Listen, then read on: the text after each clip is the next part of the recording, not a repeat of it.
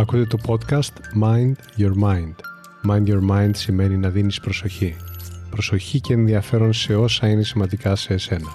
Ένα από τα πιο σημαντικά πράγματα που μπορείς να προσφέρεις στον εαυτό σου είναι ποιοτικός χρόνος. Ακούγοντας λοιπόν αυτό το podcast, θα προσφέρεις στον εαυτό σου ποιοτικό χρόνο και έμπνευση. Είμαι ο Κωνσταντίνος Χαραντινιώτης και το podcast μου Mind Your Mind θα σε βοηθήσει πραγματικά να γίνεις ο μάστερ του νου σου, να καλλιεργείς την νοοτροπία για μια ζωή με νόημα. Καλώς ήρθες. Το θέμα του σημερινού podcast έχει να κάνει με ένα εμπόδιο που όλοι κάποια στιγμή στη ζωή μας το έχουμε συναντήσει σε μεγαλύτερο ή μικρότερο βαθμό. Θα σας μιλήσω για την αναβλητικότητα και πώς μπορείτε να κερδίσετε τη μάχη μαζί της. Χρησιμοποιώ τη λέξη μάχη γιατί αν το καλοσκεφτείτε, η αναβλητικότητα είναι μια κατάσταση που δημιουργεί μέσα μας εσωτερικές συγκρούσεις. Και όταν δεν διαχειριζόμαστε τα πράγματα στην ώρα τους, αυτά συσσωρεύονται και μοιάζουν με βουνό. Και όσο βλέπεις αυτό το βουνό μπροστά σου, μπορεί να γίνεις ακόμα πιο αναβλητικός, να μην βρίσκεις τη δύναμη να ξεκινήσεις καινούργια πράγματα και έτσι δημιουργείται ένας φαύλος κύκλος που οδηγεί, προκαλεί στρες. Και εδώ είναι χρήσιμο να κάνουμε σαφές ότι είναι άλλο πράγμα η τεμπελιά ή η αποφυγή και άλλο πράγμα η αναβλητικότητα. Γιατί ο τεμπέλης ή αυτός που αποφεύγει είναι ευχαριστημένος όταν κάνει όσο το δυνατόν λιγότερα πράγματα. Αυτό επιδιώκει. Ενώ ο αναβλητικός γνωρίζει πολύ καλά ότι τον βλάπτει στην αποδοτικότητά του και γι' αυτό βιώνει άγχος και ενοχές και στρες. Τον ενδιαφέρει να ολοκληρώσει τις εργασίες του. Απλά έχει χαθεί. Και πραγματικά είμαι σε θέση να σας επιβεβαιώσω ότι η αναβλητικότητα εμφανίζεται κυρίως σε ανθρώπους που δουλεύουν πολύ, τρέχουν πολύ, έχουν στόχους και θέλουν να πετύχουν το καλύτερο. Λόγω της δουλειάς που κάνω στο mentoring και coaching, έρχομαι σε επαφή με ανθρώπους που έχουν θέσεις ευθύνης, ανθρώπους που διοικούν μεγάλες εταιρείες. Σε αυτούς τους ανθρώπους, συχνά μπορεί να εμφανιστεί σε κάποιο τομέα της ζωής τους η αναβλητικότητα. Και επειδή αυτή η κατάσταση, όταν τη βιώνεις, μοιάζει με ένα μπερδεμένο κουβάρι, δεν ξέρεις από πού να ξεκινήσεις δηλαδή, στο podcast αυτό θα ακούσετε πώς να το ξεμπερδέψετε. Για να μπορέσετε λοιπόν να ξετυλίξετε το κουβάρι της αναβλητικότητας, χρειάζεται πρώτα απ' όλα να δείτε τι σας έφερε εδώ. Ξεκινήστε λοιπόν ρωτώντας τον εαυτό σας τα εξής τρία πράγματα. Πρώτον, μήπως έχω γεμίσει υπερβολικά το πρόγραμμά μου. Δεύτερον, θα βοηθούσε αν απέβαλα κάποιες ασήμαντες και χρονοβόρες δραστηριότητες ή συμπεριφορές από την καθημερινότητά μου. Παράδειγμα τους περισπασμούς που τρώνε το χρόνο μας. Ειδοποιήσεις, άσκοπα, browsing και emails, social media. Τα ξέρουμε αυτά. Τρίτον, υπάρχει περίπτωση να έχω αναλάβει περισσότερα από όσα μπορώ να ανταποκριθώ. Μήπως πλέον δεν ξέρω με τι να πρωτοασχοληθώ και τελικά μεταπηδώ από το ένα πράγμα στο άλλο.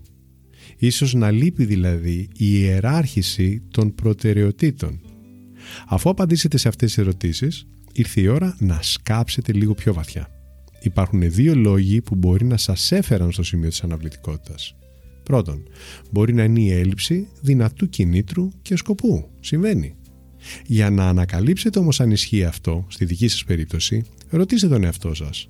Πώς η υποχρέωση που αναβάλω συνδέεται πραγματικά με τους στόχους μου, τις φιλοδοξίες μου, τη χαρά μου, τα θέλω μου. Πώς θα αισθανθώ μόλις ολοκληρώσω αυτό που αναβάλω. Κάντε ένα μικρό οραματισμό πάνω σε αυτό. Έτσι θα αντιληφθείτε, αν δείτε τον εαυτό σας στο τέλος της διαδρομής, αν αυτό που αναβάλλατε είναι πραγματικά σημαντικό για εσάς. Γιατί ξέρετε, πολλές φορές βάζουμε πράγματα μπροστά μας που τελικά στο τέλος της διαδρομής δεν είναι ότι έχουν και τεράστια αξία.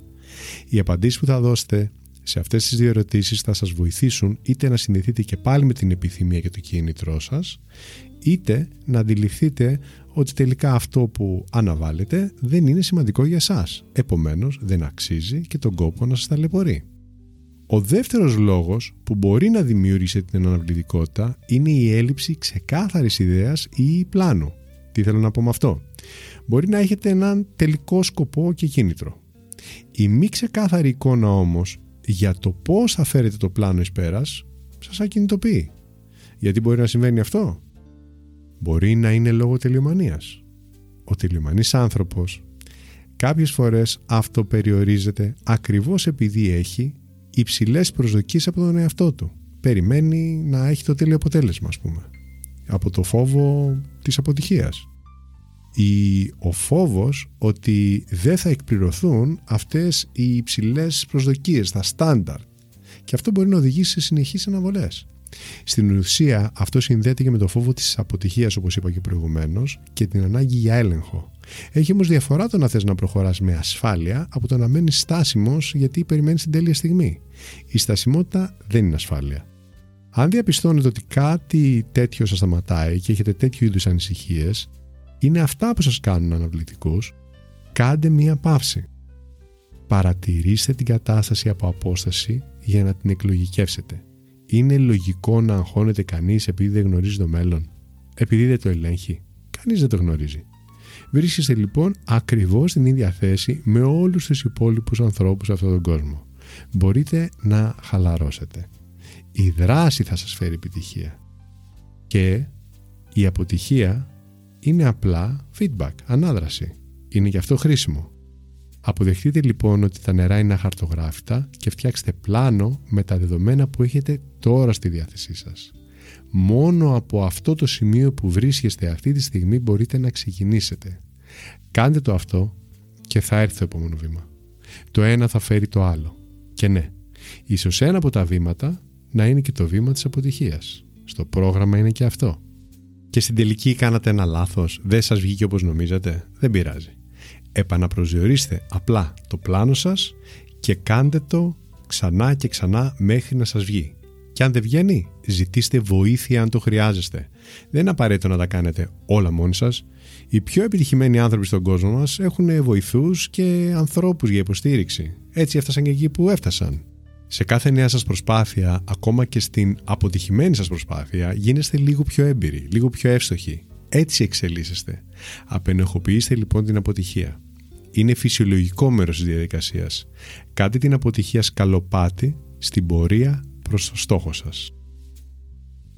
Επομένως, ανακεφαλαιώνω. Για ό,τι θέλετε να πετύχετε, είναι σημαντικό να σας είναι ξεκάθαρα δύο πράγματα. Ο σκοπός σας και το πλάνο εκτέλεσης για το σκοπό. Όταν υπάρχουν αυτές οι δύο συνθήκες, τότε η αναβολή δεν εμφανίζεται καν ως εμπόδιο. Και τώρα που διερευνήσατε τα αίτια και τους λόγους που σας έκαναν αναβλητικούς, σας προτείνω να αναλάβετε δράση με τον εξής τρόπο. Ρωτήστε τον εαυτό σας, τι χρειάζεται να κάνω άμεσα? Γιατί χρειάζεται να το κάνω άμεσα? Αφού απαντήσετε, το επόμενο βήμα είναι να φτιάξετε το πλάνο εκτέλεσης ακολουθώντας τρία απλά βήματα. Βάλτε σειρά με την εξής στρατηγική και μπορείτε να το γράψετε σε ένα χαρτί σε στήλες. Σημαντικό, επίγον, σημαντικό και επίγον. Προφανώς, το σημαντικό και επίγον είναι από εκεί που πρέπει να ξεκινήσει κάποιος, μετά να πάει στα επίγοντα και μετά στα σημαντικά. Δεύτερον, σπάστε την υποχρέωση σε μικρά κομμάτια. Κάθε φορά που θα ολοκληρώνετε ένα κομμάτι, θα το αισθάνεστε σαν μια μικρή νίκη. Και αυτό θα αναζωπηρώνει την αυτοπεποίθηση αλλά και το κίνητρό σας. Το τρίτο είναι να ορίσετε συγκεκριμένο χρονοδιάγραμμα. Σε κάποιες υποχρεώσεις αξίζει να διαθέσεις 3 ώρες και σε άλλες 10 λεπτά. Όταν όμως το αφήνουμε στην τύχη του, συμβαίνει να μην διαχειριζόμαστε το χρόνο μας με τον καλύτερο τρόπο. Οπότε μην το αφήνετε στην τύχη του. Ελπίζω αυτά που ακούσατε να έκαναν τα πράγματα πιο ξεκάθαρα για εσάς σε σχέση με την αναβλητικότητα και ξεκινήστε βρίσκοντας πρώτα την αιτία που σας κάνει αναβλητικούς. Έτσι θα μπορέσετε να αλλάξετε την κατάσταση. Τα εργαλεία που σας έδωσα εδώ για να ξεμπλέξετε, όπως είπα και στην αρχή, το κουβάρι της αναβλητικότητας βασίζονται στη διαλεκτική μέθοδο. Ερωτήσεις-απαντήσεις. Στην τέχνη του να θέτεις τις σωστές ερωτήσεις για να πάρεις τις κατάλληλες απαντήσεις που φέρνουν λύση. Πρώτος διδάξας σε αυτό είναι ο Σωκράτης και σε αυτή τη μέθοδο έχει χειριστεί και το σύγχρονο coaching. Πάνω απ' όλα να θυμάστε, η αναβλητικότητα είναι απλά μια συνήθεια όπως όλες οι άλλες. Μπορείτε πάντα να αποβάλλετε μια κακή συνήθεια και να καλλιεργήσετε κάποια χρησιμότερη. Αυτό θα το βρείτε αναλυτικότερα σε ένα άλλο επεισόδιο εδώ στο podcast μου που μιλάω για τις 5 τακτικές που θα σας βοηθήσουν να κόψετε μια κακή συνήθεια.